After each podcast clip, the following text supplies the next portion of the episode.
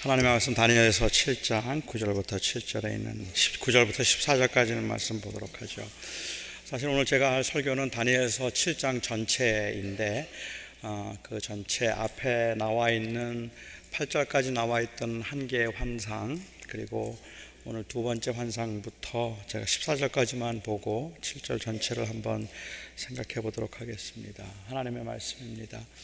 내가 보니 왕자가 놓이고 옛적부터 항상 계신 이가 좌정하셨는데 그의 옷은 희기가 눈 같고 그의 머리털은 깨끗한 양의 털 같고 그의 보좌는 불꽃이요 그의 바퀴는 타오르는 불이며 불이 강처럼 흘러 그의 앞에서 나오며 그를 섬기는 자는 천천히요 그 앞에서 모셔 선 자는 만만이며 심판을 베푸는데 책들이 펴 놓였더라 그때 내가 작은 뿔이 말하는 큰 목소리로 말미암아 주목하여 보는 사이에 짐승이 죽임을 당하고 그의 시체가 상한 바 되어 타오르는 불에 던져졌으며 그 남은 짐승들은 그의 권세를 빼앗겼으나 그 생명은 보존되어 정한 시기가 이르기를 기다리게 되었더라. 내가 또 밤 환상 중에 보니 인자 같은 이가 하늘 구름을 타고 와서 옛적부터 항상 계신 이에게 나아가 그 앞으로 인도됨에. 그에게 권세와 영광과 나라를 주고 모든 백성과 나라들과 다른 언어를 말하는 모든 자들이 그를 섬기게 하였으니 그의 권세는 소멸되지 아니하는 영원한 권세요. 그의 나라는 멸망하지 아니할 것이니라. 아멘. 하나님의 말씀입니다. 보통 미술관에 가면 이 나더가 있고 쉐이커가 있답니다.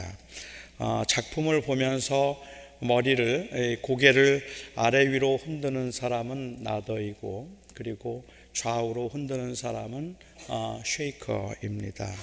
아래 위로 고개를 흔드는 사람은 작품을 보면서 뭔가를 보았다는 본 사람이고 좌우로 흔드는 사람은 아직 아무것도 못 봤다는 말입니다. 저는 미술관이나 아니면 전시회에 가면 어, 작품을 오래 보는 편입니다.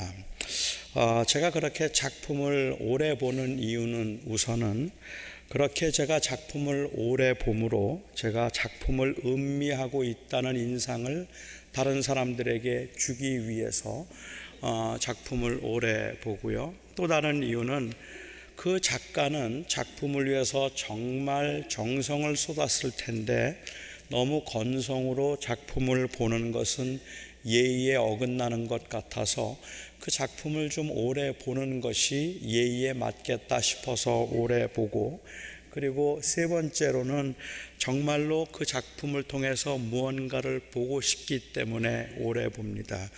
솔직하게 말씀드리면 저는 작품을 오래 보지만 그 작품에서 저자의 의도를 읽었던 적은 그렇게 많지는 않은 것 같아요.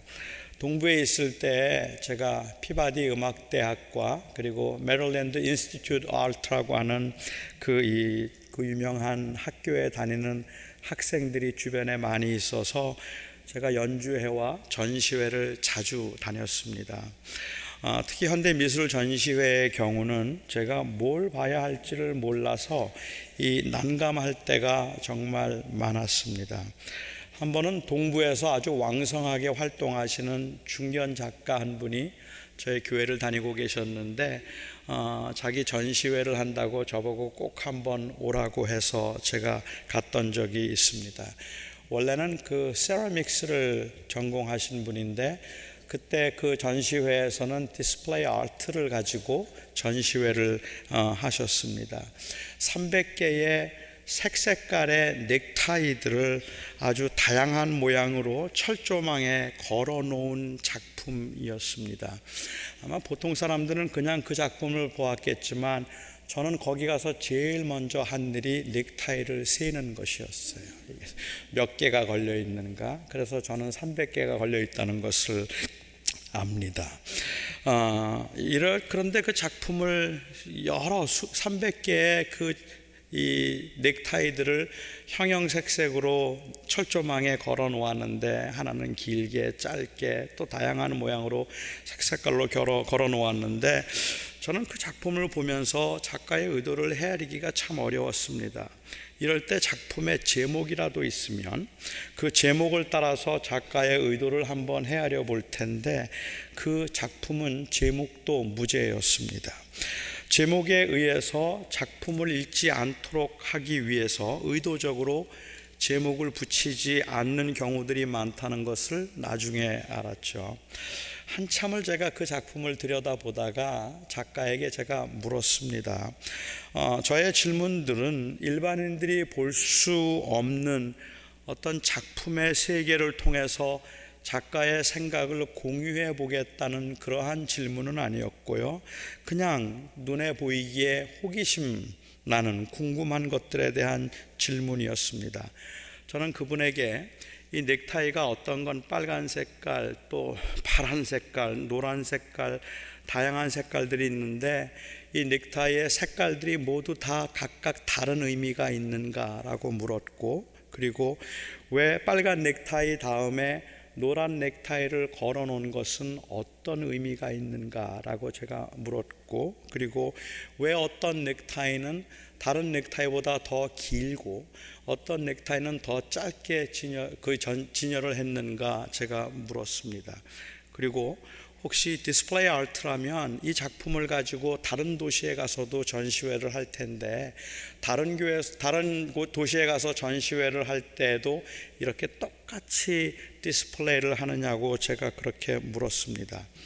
어찌 생각하면 작품을 전혀 모르는 문외한적인 질문이었겠지만 뭐 나름대로 달리 생각하면 상당히 합리적인 질문이었다고 생각합니다.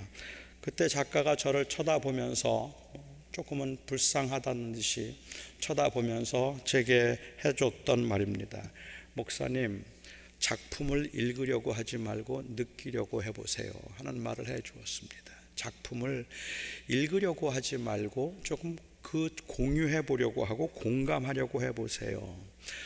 그리고 저는 세상에는 전혀 다른 차원의 세계가 있는데 제 차원에서 모든 것을 읽고 보려고 했다는 것을 제가 깨달았습니다. 그런 저의 깨달음은 사실은 어, 성경을 보는 저의 관점에도 적지 않은 영향을 주었습니다. 저는 성경을 세심하게 읽어야 한다고 생각하지만 그래서 그 문자 하나하나까지도 주의 깊게 읽어야 된다고 생각하지만 동시에 성경의 원 저자이신 그 하나님의 마음을 깊이 느낄 수 있어야 한다고 생각합니다. 읽고 이해하는 것은 필수적인 것이지만 읽고 이해했기 때문에 저자의 의도를 공감할 수 있는 것은 아닙니다. 저는 따지기를 좋아하는 사람이고 합리적으로 설명이 되지 않으면 잘 움직이지 않는 편입니다. 그런 제게 다니엘서나 혹은 요한계시록과 같은 묵시록들은 답답하기 이를 데 없는 책입니다. 이 책을 좀 이해해 보기 위해서 학생 때는 도표를 만들어서 이 다니엘서와 요한계시록에 나오는 모든 것들을 그림과 도표로 한번 만들어 보기도 하고 네 짐승, 네 뿔, 열 뿔은 무엇을 의미하며 곰처럼 생긴 둘째 짐승의 이, 사, 이, 이, 이 사이에 낀새 갈비뼈는 어떤 사건을 역사적인 어떤 사건을 의미할까 맞추어 보기 위해서 여러 책들을 읽어보기도 했습니다. 하지만 그 설명들이 대체로 조금은 억지스럽다는 생각이 들고 어떤 경우에는 참 기발하다는 생각이 드는데 그런데 이 그림과 딱 맞지 않는 것 같아서 불편하기도 했습니다. 게다가 그런 퍼즐을 맞추듯이 사건과 사실을 알아가는 것이 이 다니엘이 보았던 환상을 어느 정도나 이해하는 것, 할 수 있을까라는 의문이 저에게 생겼습니다. 만일 단순히 그냥 그 사건과 사실을 알아가도록 하기 위한 것이고 아는 것이 중요하다면 무엇 때문에 이렇게 심오하고 복잡하고 알 수 없는 그러한 이상 환상을 통해서 보여주셨을까 이해가 되지 않았습니다. 저는 오늘 본문에서 볼 수 있는 그 다니엘이 보았던 환상 가운데 나오는 그 그림이 어떤 특 정한 나라와 그리고 사건을 의미할 것임은 제가 인정합니다. 하지만 그것들이 어떤 사건을 의미하는지 어떤 나라들을 의미하는지에 관해서는 저는 확신이 없습니다. 물론 아주 분명해 보이는 부분도 있기는 하지만 대체로는 아주 애매하고 그리고 난해하다는 그러한 말씀입니다. 하지만 우리는 이 책이 묵시라고 하는 아주 독특한 문학적 장르로 기록된 책이라는 사실을 기억해야 합니다. 저는 묵시록을 읽는 것은 마치 현대 미술의 작품을 읽는 것과 흡사하다고 저는 생각합니다. 묵시록을 읽으면서 그냥 소, 이, 이 논문집을 읽듯이 읽어서는 도대체 그 감을 잡을 수가 없지만 역사서를 보는 것처럼 보아서는 그 의미를 헤아리기가 어렵지만 그렇지만 묵시록을 보면서 어떤 작품을 보듯이 본다면 저는 거기에서 감동이 있다고 생각을 해요. 저는 그래서 그런 관점에서 읽으면 다니엘서 7장은 정말 감동이 있습니다. 요한계시록 4장을 읽어도 거기에는 가슴 벅찬 감동이 있습니다. 그냥 요한계시록 4장이나 요한계 다니엘서 7장을 읽어도 이게 무슨 말인지 모르겠다. 도대체 이해가 안 된다. 너무 무섭다. 이런 내용이 아니라 사실은 말할 수 없는 감동이 그, 그 앙대 몰려온다는 말입니다. 그 이유는 이 모습은 눈에 보이지 않고 있지만 사실은 틀림없이 존재하는 천상의 예배 장면을 그리고 있는 모습이기 때문에 그렇습니다. 다니엘은 벨사살 왕 원년에 이 환상을 보았습니다. 우리는 벨사살 왕을 잘 기억합니다. 예루살렘 성전에서 가져온 그릇들로 잔치를 벌이다가 손가락이 나타나 메네 메네 데겔 우바르신이라는 글씨가 쓰여진 것을 보았고 그 글자의 내용대로 바벨론의 마지막 왕이 된 불쌍한 사람입니다. 그가 섭정하던 10여 년 동안 그는 유대인들에게는 가장 잔인했던 왕이었습니다. 유대인들은 벨사살이 왕이 되면서 절망했습니다. 느부갓네살도 힘든 사람이었고 어, 나고디노스도 힘든 사람이었지만 그러나 이 벨사살이 왕이 되고 난 다음에 그 다음에 이 사람 유대인들은 절망했어요. 따라서 다니엘이 이 환상을 본 것이 벨사살 왕 원년이었다는 말은 그들이 지금까지 겪었던 순환보다 훨씬 더 큰 순환과 학대가 눈앞에 이제 두고 있다는 말입니다. 고난 중에 있는 사람들은 정권이 바뀔 때마다 기대감이 있습니다. 아주 좋아질 것은 없지만 좀 나빠지지 않았으면 좋겠다는 생각을 하면서 정권이 바뀔 때마다 기대를 하죠. 가난한 사람과 약한 사람들도 정권이 바뀔 때마다 은근히 조금씩 기대하는 것은 정권이 바뀌어서 부자가 된다고 생각은 하지 않지만 정권이 바뀜으로 조금은 좀 숨을 쉴 수 있게 되면 좋겠다는 생각을 하기 때문에 그렇습니다. 그런데 벨사살이 왕위에 오른 것은 유대인들에게는 최악의 상황입니다. 그때 하나님께서 다니엘에게 보여 오늘 본문에 나오는 환상을 보여 주셨고 그 환상에 대한 약간의 설명도 해 주셨습니다. 하지만 그 설명이 환상의 내용을 이해하는 데는 그렇게 큰 도움이 되지 않습니다. 그가 본 환상에 의하면 네 짐승이 바다에서 나오는데 첫 번째 짐승은 사자 같았고 두 번째 짐승은 곰 같았고 세 번째 짐승은 표범과 같았 생겼고 네 번째 짐승은 처음에 나왔던 세 짐승들보다 훨씬 더 무섭고 사납게 생겼는데 뿔이 10개나 있었습니다. 그런데 나중에 작은 뿔 하나가 나오더니 그 먼저 있던 뿔 3개를 뽑아 버렸습니다. 이 뿔에는 사람의 눈 같은 눈이 있고 입으로는 온갖 자랑을 떠벌리고 있었습니다. 뿔에게 무슨 눈이 있을까? 뿔에게 무슨 입이 있을까? 이 뿔이 뭘 그렇게 자랑할까? 이런 걸 보면 여러분 다니엘서 읽기 어렵습니다. 나중에 천사가 이 해석, 이 환상을 해석하면서 네 짐승은 네 나라를 의미하고 열 뿔은 열 왕을 의미한다고 그렇게 말했습니다. 저는 우리가 이 환상을 통해서 알 수 있는 실제적인 사실이 그 정도밖에 없다고 생각합니다. 네 짐승이 네 나라를 의미하지만 구체적으로 무엇을 어떤 나라를 의미하는지 열 뿔이 열 왕을 상징한다고 말하지만 그 열 왕이 누구 누구를 가리키는지 작지만 아주 강력했던 작은 뿔이 의미하는 이 고약한 왕은 도대체 누구를 의미하는지 짐작과 추측은 가능할지 몰라도 확신할 수 없습니다. 이미 지나간 왕들을 의미할 수도 있겠고 아직 오지 않은 왕들을 의미할 수도 있을 것이고 이미 지나간 나라들을 의미할 수도 있겠지만 아직 오지 않은 나라들을 의미할 수도 있을 겁니다. 그런데 이 환상들을 통해서 확실하게 알 수 있는 것이 하나 있습니다. 유대인들의 상태는 갈수록 좋아지는 것이 아니라 사실은 갈수록 험해지고 이 나라들은 갈수록 험해지고 약 그리고 악해진다는 사실입니다. 이거는 바벨론 포로 생활을 하고 있던 유대인들에게는 그렇게 좋은 소식이 아닙니다. 사는 게 조금이라도 나아져야 그나마 견딜 만한 힘이 있는 법인데 지금은 많이 힘들어도 곧 괜찮아질 것이라는 말을 들어야 그래야 조금 견딜 만한 법인데 가면 갈수록 더 약해지고 더 힘들어지고 고난이 끝이 없다고 말한다면 그렇다면 정말로 난감하기 이를 데 없다는 말입니다. 힘이 빠질 수밖에 없죠. 사람들은 지금보다는 조금 더 나아질 것이라는 희망을 가지고 살아가지만 더 나아지는 경우보다는 더 힘들어지는 경우들이 훨씬 더 많습니다. 저는 인생 전반이 다 그렇다고 생각합니다. 아무리 운동을 열심히 하고 아무리 음식 조절을 해도 그것은 더 나빠지지 않도록 하기 위한 방편일 뿐이지 더 좋아지는 경우는 없습니다. 운동을 많이 한다고 더 건강해진다고요. 음식 조절을 잘하면 그러면 더 건강해질 것이라고요. 아닐 겁니다. 아마도 우리는 그렇게 운동을 열심히 하고 그렇게 음식 조절을 잘함으로 우리가 우리의 건강 상태가 더 나빠지지 않도록 그렇게 최선을 다해서 지키고 있는 것 뿐이지 아무리 노력해도 더 좋아지지는 않아요. 더 좋아질 수는 없어요.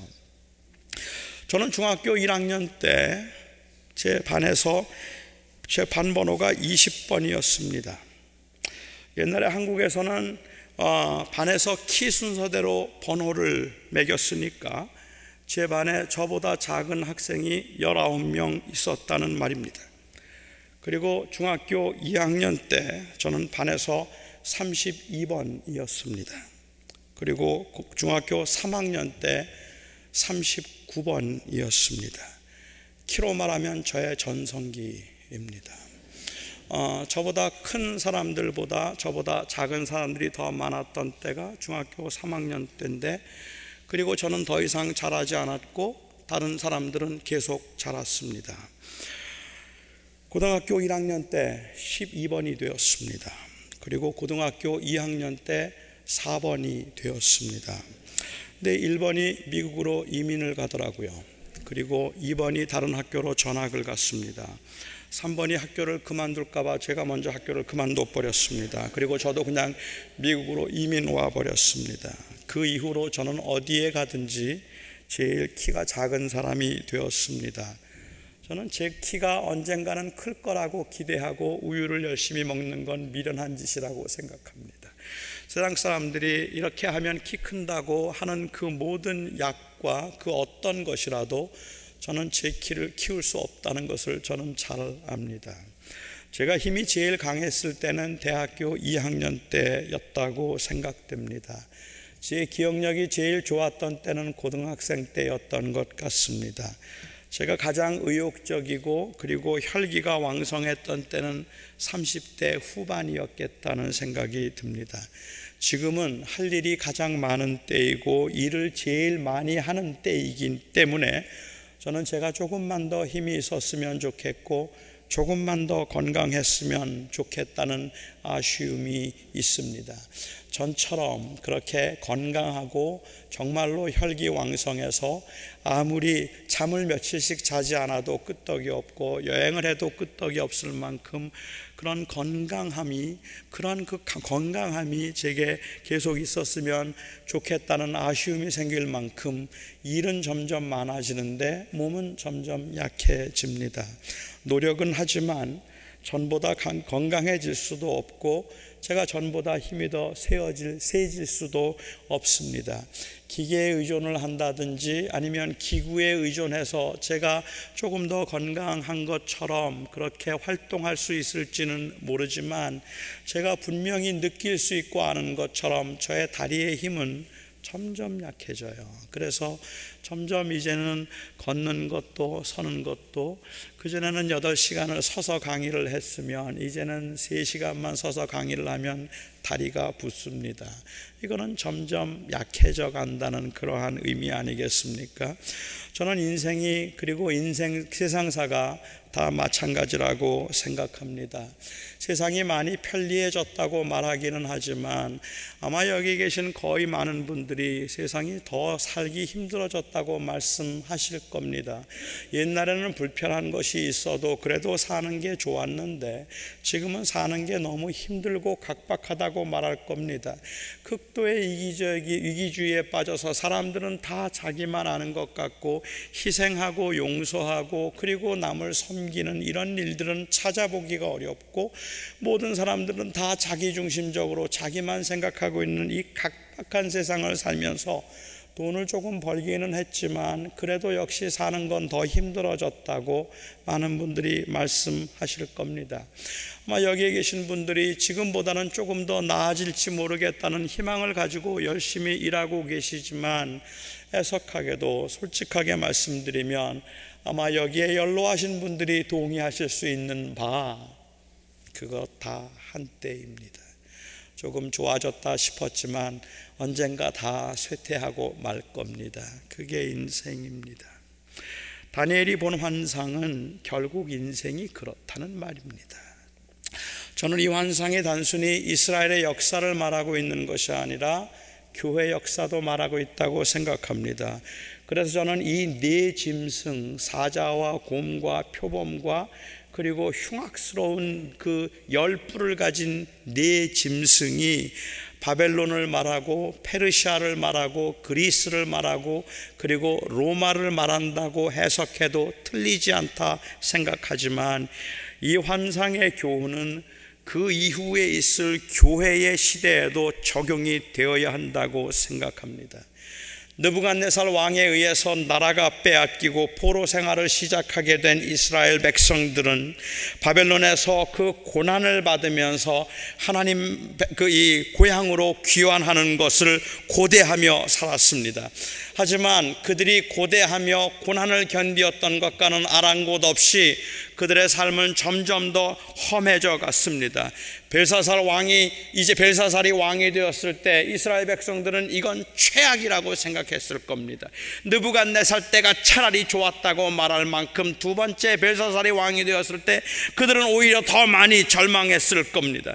벨사살 정권 아래서 10여 년 동안 온갖 수모를 겪고 천대와 학대를 받았던 이스라엘 백성들이 벨사살이 죽으면서 결국 그 이 본국으로 고향으로 돌아올 수 있게 되었지만 고향으로 돌아온 기쁨도 잠깐이고 예루살렘에서도 고난의 연속이었습니다. 20년 동안 계속되는 기근이 있었고 사람들의 학대가 있었고 성전 하나도 제대로 증축하지 못할 만큼 그들은 가난했고 그들은 열악했고 그리고 그들은 고난 가운데 있었습니다. 힘들게 힘들게 그, 그들이 싸우면서 겨우 성전 지었다고 생각했는데 이 헬라의 에피파너스 에피, 에, 에, 이, 이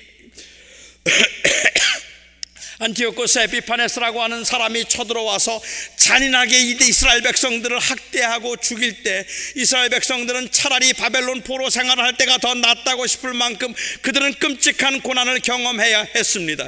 이제는 더 이상은 이 에피파네스 같은 사람은 없겠다고 생각을 했는데 그리고 얼마 지나지 않아서 로마라는 나라가 들어오고 로마의 디도 장군이 들어왔을 때는 예루살렘 성에 돌 하나 돌 위에 돌 하나도 남지 않도록 잔인하게 그 성을 파괴시켜 버리고 그 성. 방에 있던 어린아이와 그리고 그것된 노인들을 모두 다 끔찍스럽게 학살시켜 버렸습니다.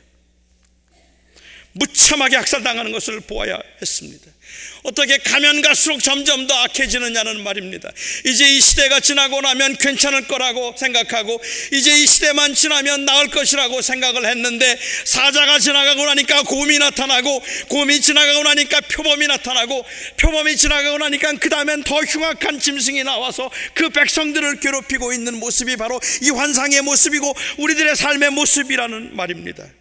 이 일은 교회 시대에도 마찬가지고 그리고 또한 한 개인의 삶에서도 어렵지 않게 경험될 수 있는 일입니다. 세상은 정말 혼란스럽고 정말 무질서합니다. 점점 더 살기 힘들다 싶을 만큼 세상은 어지러워집니다. 많은 사람들이 이제 주님이 오셔야 되겠다고 생각할 만큼 주님이 오실 때가 되었다고 생각할 만큼 도덕적으로 사람들은 타락해져 있고 지극히 이기적이고 쾌락과 향락에 빠져 있는 모습들은 아무리 편리하고 편안하고 부요하고 넉넉하게 많은 좋은 것들을 먹으며 사는 것 같지만 대부분의 사람들이 느끼는 위기감은 이거로다 큰일 나겠구나 하는 생각이 든다는 말입니다. 이 고난은 끝이 없어요. 그러면 도대체 뭘 믿고 뭘 소망하며 살아야 한다는 말입니까? 그나마 내일은 오늘보다 조금이라도 나을 것이라는 막연한 희망으로 하루하루를 견디는데 더 나아지지 않고 더 힘들어진다면 무슨 희망으로 세상을 산단 말입니까? 이 바벨론의 포로로 잡혀와 있는 사람들에게 이 짐승들이 계속해서 나타나는 것이 아니라 이제는 그 이스라엘 백성들의 회복을 보여주셔야 되는데 계속해서 고난이 이어진다면 도대체 뭘 희망하며 산단 말입니까? 그런데 다니엘은 또 다른 하나의 환상을 보았습니다. 예적부터 계신 항상 계신 이가 보좌에 앉아 있는 환상이었습니다. 예적부터 항상 계신 이란 전에도 계셨고 이제도 계시고 장차 오셔서 영원토록 계신 하나님을 가리킵니다. 하나님을 하나님이라고 부르지 않고 옛적부터 계신이라고 부른 이유는 하나님이 창조주로서 그리고 심판주로서 온 세상을 다스리시는 분임을 강조하고 위해서라고 생각합니다. 순결하고 영광스러워서 양의 털 같으면서도 동시에 타오르는 불꽃과 같은 그분이 온 세상을 다스리고 심판하십니다. 그리고 다니엘은 환상 중에 인자 같은 일을 보았습니다. 우리는 이 인자가 누구인지 잘 알아요. 이 인자 같은 이가 옛적부터 계신 이 앞으로 인도됨에 모든 민족과 모든 백성이 그 앞에 그 앞에 절을 하고 그를 섬기게 되고 그 인자 같은 이에게 영원한 권세가 주어집니다. 이 인자 같은 이는 예수 그리스도를 가리킵니다. 다니엘이 550년 전에 바로 이 예수 그리스도 모든 권세를 가지고 세상을 다스리실 예수님에 관한 환상을 보았다는 것이 놀랍을 뿐입니다. 그런 그런 환상을 보았어요. 이 다니엘의 본 환상은 요한계시록에서도 재현됩니다. 요한계시록 2장과 3장은 교회에 관한 이야기입니다. 그런데 2장과 3장에서 교회 이야기를 하면서 교회마다 문제가 있어요. 교회들마다 범죄가 있고 교회들마다 시끄럽고 교회들마다 문제가 있고 교회들마다 환란이 있습니다. 칭찬을 받았고 책망을 받지 않은 교회가 두 교회가 있다고요. 서머나 교회가 빌라델피아 교회가 칭찬을 받았고 책망을 받지 않았기 때문에 그 두 교회는 건강한 교회였다고요. 그런데 서머나 교회 주님께서 하신 말씀 기억하십니까? 너희들이 받을 고난이 너무 커서 10일간 내가 너희를 환란 가운데 넣어줄 것이다. 그 극심한 고난 가운데 있을 것이니 죽도록 충성하라. 그리하면 내가 내게 생명의 면류관을 의의 면류관을 너에게 주리라. 여러분 고난이 있는데 죽음이 있는데 순교가 있는데 그 교회가 편안하다 말할 수 있느냐는 말입니다. 서머나 교회도 빌라델피아 교회도 라우디에게 교회도 에베소 교회도 모든 교회가 다 문제가 많았고 시끄러웠고 복잡했고 환란과 기근과 그리고 또한 고통과 고난이 있어서 모든 교회들이 다 어려워요. 그런데 3장까지 그렇게 그 교회의 어려움을 이야기하고 난 다음에 고난 가운데 있는 교회에 관한 이야기를 하고 믿음을 지키라는 말을 하고 난 다음에 4장에 천상의 예배에 관한 이야기가 나옵니다. 4장에서 예배 장면이 묘사돼요. 영광스러운 하나님이 보좌에 앉으셨습니다. 이 영광스러운 하나님을 묘사하기를 벽옥과 홍보석 같은 이가 보좌에 앉았는데 그 주변에 녹보석의 무지개가 들렸 더라. 여기에 벽옥과 홍보석 같은 이가 보좌에 앉으시고 그 주변에 녹보석과 같은 그 무지개가 둘렀다는 말은 그만큼 영광스럽고 그만큼 존귀하고 그만큼 깨끗하고 그만큼 고귀했다는 말입니다. 그리고 그 보좌 앞에 이 하나님의 백성을 대표하는 24 장로들이 앉아서 금관을 쓰고 그곳에 앉아 보좌에 앉아 있었습니다. 그 앞에 네 생물이 나와 있었습니다. 이 네 생물들이 소리를 질러서 거룩하다, 거룩하다, 거룩하다. 전에도 계셨고 이제도 계시고 장차 오실 전능하신 이여 옛적부터 항상 계신이라는 말 아닙니까? 전에도 계셨고 이제도 계셨고 영원토록 함께 하실 그 하나님께 거룩하다 거룩하다 전능하, 전능하신 하나님이여 찬송을 부릅니다 그렇게 찬송을 부르자 24 장로들이 그들이 쓰고 있던 금관을 벗어서 그 보좌 앞에 드리며 하나님께 영광을 돌리고 있는 그 영광스러운 모습을 보여주고 있는 겁니다 그리고 5장에 들어가서 거기에 그 보좌에 앉으신 이에게 한 책이 있는데 하나님의 구원을 이루시는 내용들인데 그 내용을 도대체 아무도 이룰 자가 없어서 요한은 그것을 보고 막 웁니다. 누가 이 구원을 이룰 수 있을까 울고 있을 때 그 장로 중에 한 사람이 두려워하지 말라 놀라지 말라 말하고 그리고 난 다음에 인자가 나타나요. 그런데 그 인자의 모습이 어린 양의 모습이에요. 어린 양이 나타나서 그 어린 양에게 그 권세가 주어지고 어린 양이 천국의 그이그 그 책에 그 봉했던 인을 떼어서 드디어 하나님의 구원을 이루시는 그 장면을 4장과 5장에서 그리고 있습니다. 고난과 환란 가운데 있던 그 교회의 모습을 그리고 난 다음에 천상에 있는 그 영광스러움을 보여주고 있는 그것을 그리고 있다는 말이죠. 그리고 6장부터 7장까지 재앙과 환란이 있지만 결국은 그 천상에 있던 하나님의 나라 새 하늘과 새 땅이 이 땅에 임함으로 인하여서 하나님의 나라가 이루어지는 그 아름다운 장면을 그리고 있는 것이 계시록입니다. 이 세상을 주관할 권세가 어린 양에게 주어진 겁니다. 이것이 다니엘이 본 두 개의 환상입니다. 우리의 눈으로는 이 세상을 보지만 세상을 보면 낙심이 되고 답답하지만 우리는 동시에 영원한 천국을 바라봅니다. 저는 이것이 우리의 믿음의 선조들이 본 것이었다고 확신합니다. 노아는 보지 못하는 것을 보았기 때문에 그가 방주를 지었고 아브라함은 보지 못하는 것을 보았기 때문에 갈 바를 알지 못하고도 고향을 떠났고 모세는 보지 못하는 것을 보았기 때문에 애굽의 금은 보아보다도 그리스도와 함께 고난 받는 것을 더 즐거운 것 귀한 것으로 여겼습니다.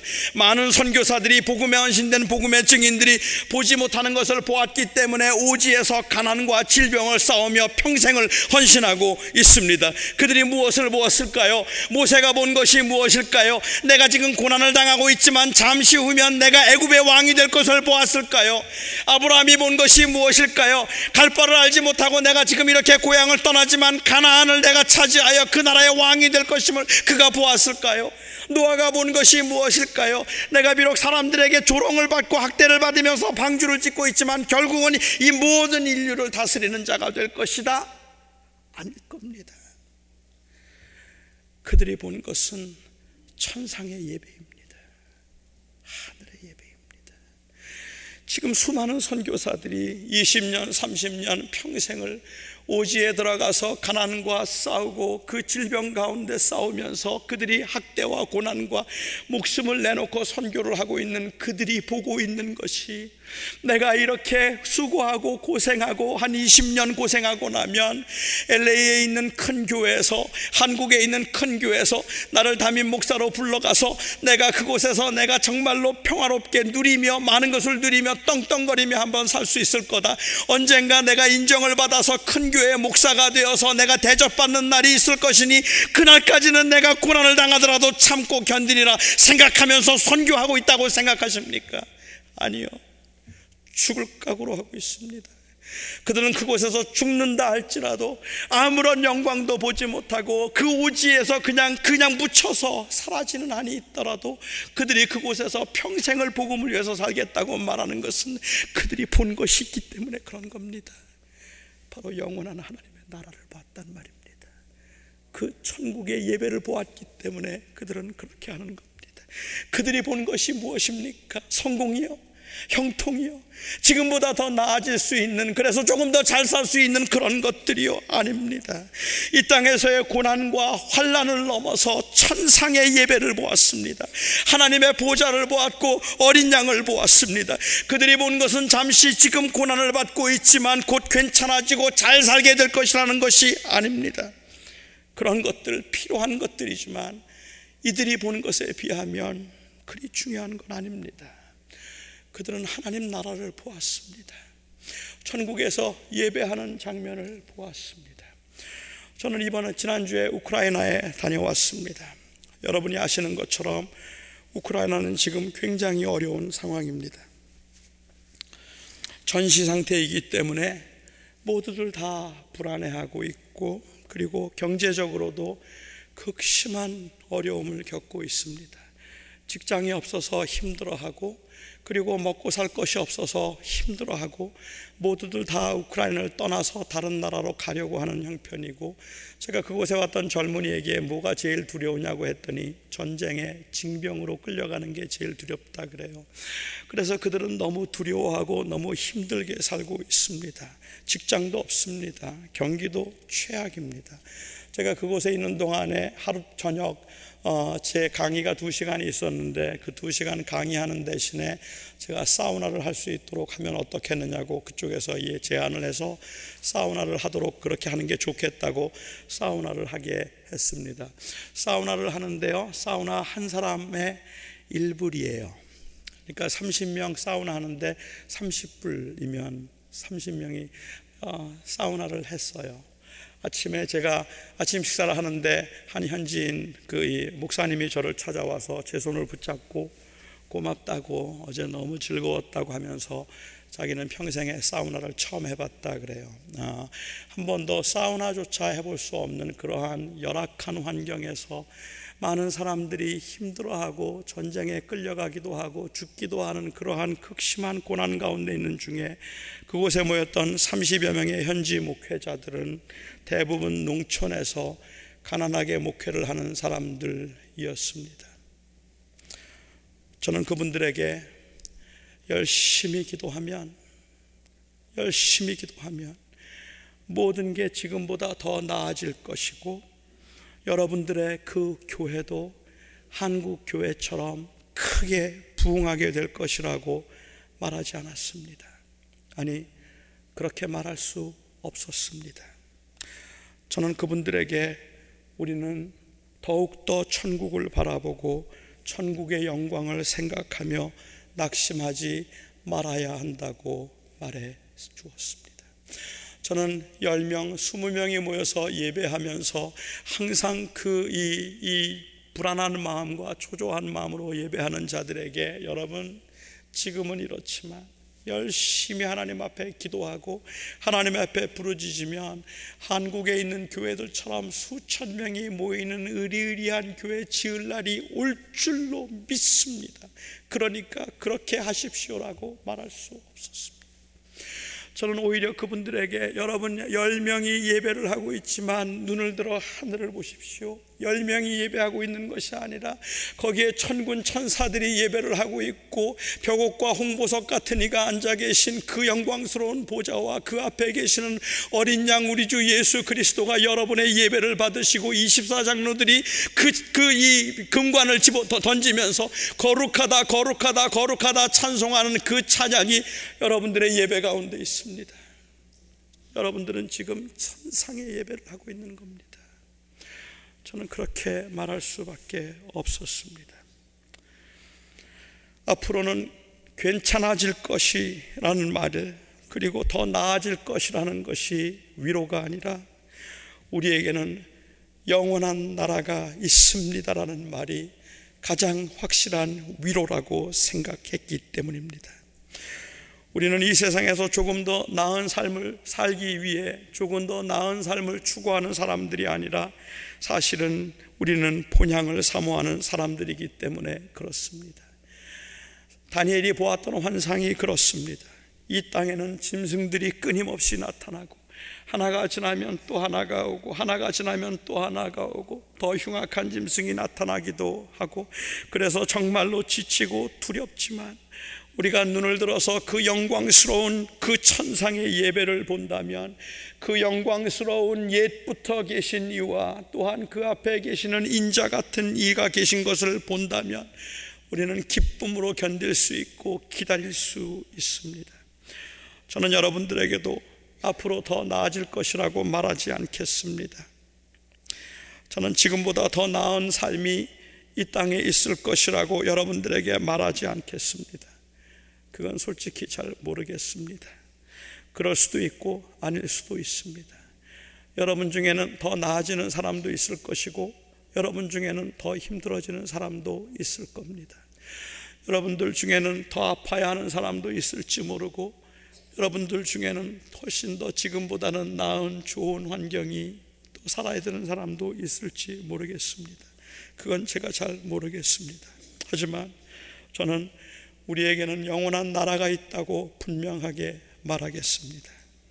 우리에게는 더 아름답고 더 소중한 것이 있다고 저는 여러분들에게 감히 말하겠습니다. 그래서 바울도 현재의 고난은 장차 우리가 우리에게 나타날 영광과 비교할 수 없다고 했고 우리가 주목하는 것은 보이는 것이 아니라 보이지 않는 것이니 보이는 것은 잠깐이요 보이지 않는 것은 영원하다고 말했습니다. 우리가 주목하는 것은 내 짐승과 열뿔과 거기에 나타난 작은 뿔이 아닙니다. 그것들이 자꾸 나타나서 우리의 눈을 거스리고 우리를 불안하고 불편하게 만들기는 하지만 그럼에도 불구하고 우리가 끊임없이 주목하고 있는 것은 우리가 끊임없이 주목하고 있는 것은 항상 계신 이의 보좌와 그리고 인자 같으신 이 어린 양 예수 그리스도입니다. 사랑하는 성도 여러분, 너무 힘들고 고되기 때문에 너무 어렵기 때문에 정말 견디기 힘들어서 조금 더 나아졌으면 좋겠다고 생각하며 살아가는 여러분들에게 제가 여러분 기도하세요. 하나님께서 여러분에게 복 주셔서 사업 잘 될 겁니다. 자녀들 잘 될 겁니다. 건강 찾을 겁니다. 언제나 그렇게 확신 있게 말할 수 있으면 좋겠어요. 오해 마십시오. 전 하나님 그러실 수 있다고 생각합니다. 하나님은 그러실 겁니다. 하지만 그럼에도 우리가 궁극적으로 주목하고 있는 것이 무엇인가를 봐야 합니다. 우리가 지금도 무엇을 바라보고 있는가? 우리는 무엇을 바라보고 있는가? 저는 오늘날 현대 교회들이 가지고 있는 심각한 문제가 있다면 하나님의 도우심 가운데 이 땅에서 형통하고 잘 되는 것을 자꾸 보려고 했고 천상의 예배를 보지 못했다는 데 문제가 있다고 생각합니다. 영원한 하나님 나라의 그 예배를 그, 그 영원하여서 그 영광스러운 옛부터 계신 이의 그 보좌와 그리고 그 앞에 구름을 타고 오신 인자 같은 이 모든 권세가 그에게 주어져서 모든 나라로 하여금 천천만만이 그 앞에 절을 하고 경배하게 하실 그 영광스러움을 이 교회가 우리의 교회들이 보지 못했기 때문에 이 세상에서의 영광을 누리려고 이 세상에서의 부귀를 누리려고 우리가 싸우고 다투고 그리고 가장 큰 기쁨을 잃어버렸습니다. 저는 여러분들이 다니엘이 보았던 이 환상을 볼 수 있기를 바랍니다. 기도하겠습니다. 나의 아버지 하나님, 어느 때는 너무 힘들어서 이스라엘 백성들처럼 짐승이 고꾸라지는 모습을 보고 싶고 뿌리 꺾이는 모습을 보고 싶습니다.